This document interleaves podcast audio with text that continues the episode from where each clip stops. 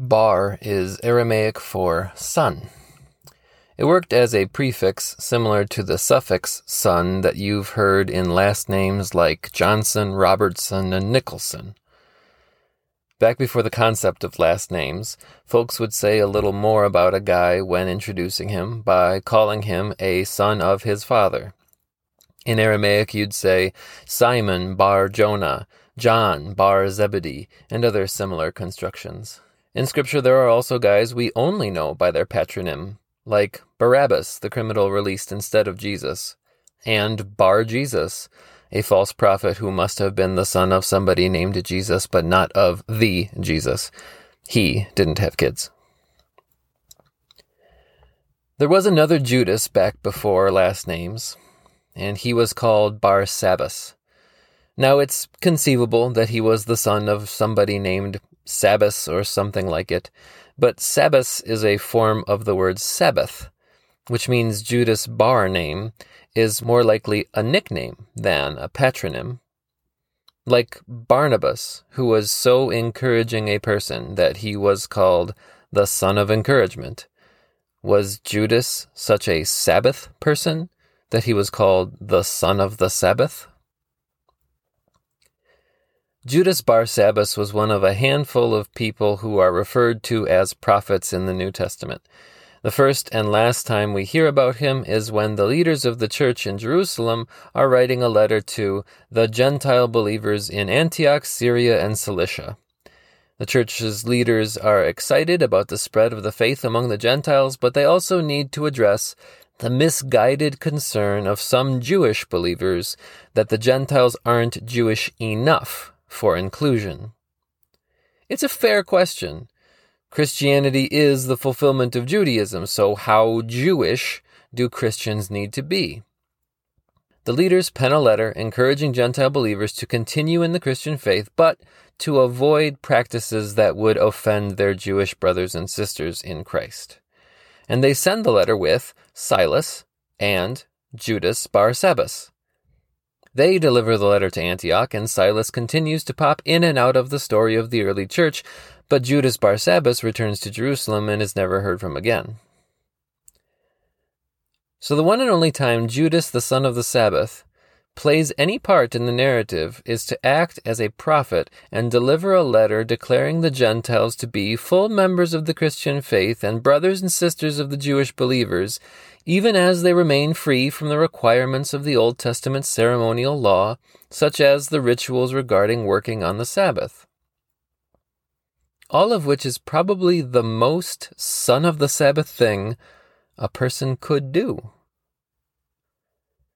An Old Testament prophet would have needed to abstain from working on the Sabbath along with all the other ceremonial laws, with the eating kosher and the sacrifices and the cleanliness laws, an Old Testament prophet would have needed to keep the ceremonies of the day of rest. These laws pointed ahead to the coming Messiah. The eating kosher pointed to the separation between holiness and sin. The sacrifices pointed ahead to the sacrifice of atonement for sin. The cleanliness laws pointed to the constant need for cleansing in a people who constantly fall into sin. And the ceremonies of the day of rest pointed ahead to the rest that was coming. The rest from needing to do something about sin the rest of the something already having been done by God, by the Messiah, by the Savior from sin. A New Testament prophet, like Judas Barsabbas, gets to be free. Free to follow the ceremonies or to not to eat kosher or not, to offer sacrifices or not, to observe strict cleanliness or not. A New Testament prophet like Judas Barsabbas gets to be free to serve God and not worry about whether or not he is being Jewish enough. Because a New Testament prophet has faith in the Jesus, who is the fulfillment of ceremonies. He is the removal of the separation between holiness and sin because he removes our sin. He is the once for all sacrifice of atonement. He makes us eternally clean. A New Testament prophet like Judas Barsabbas doesn't have to serve God the Jewish way. He gets to be free to serve God the Jesus way. by being free in the Christian faith, trying hard not to offend his brothers and sisters out of love, knowing that all his offenses have been forgiven in Jesus. And that freedom is rest. That freedom is Sabbath. There is nothing more, son of the Sabbath, than to rest from the have to of the law and to enjoy the freedom of serving God out of gratitude and serving brother and sister out of love, and to encourage others to live in that same freedom, that same gratitude to God for the forgiveness won by His Messiah, that same love for our brothers and sisters who have also been forgiven, also been freed, also resting in the work that our Savior has done. Barsabbas would make a good nickname for any believer. It's an especially good one for a Jewish prophet who brought an encouraging letter to Gentile Christians. The Sabbath is a good place to find the connection between Judaism and Christianity and the overlapping focuses of the Old and New Testaments. It's a good place to find Jesus, the very Jewish Savior of Jews and Gentiles alike, and our eternal rest.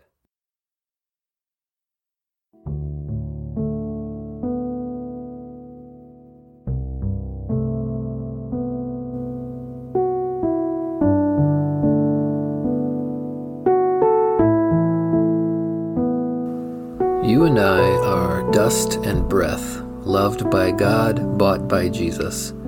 This podcast is written and produced by me, Ethan Cherney, a WELS pastor serving Our Savior Lutheran Church in Pomona, California. Get in touch on Facebook at Dust and Breath Pod, on Twitter at Dust Breath Pod, or by emailing dustandbreathpod at gmail.com. Outro music arranged and performed by Mr. Peter Shawy, who is like silver purified in a crucible. Thank you for listening. Don't forget to subscribe. And if you could leave a review in iTunes or just share an episode on social media, I'd really appreciate it. It's the only way other people can find the show. Now, go do what God made you to do, be who God called you to be, go see what God can do with dust and breath and faith in Jesus, his Son.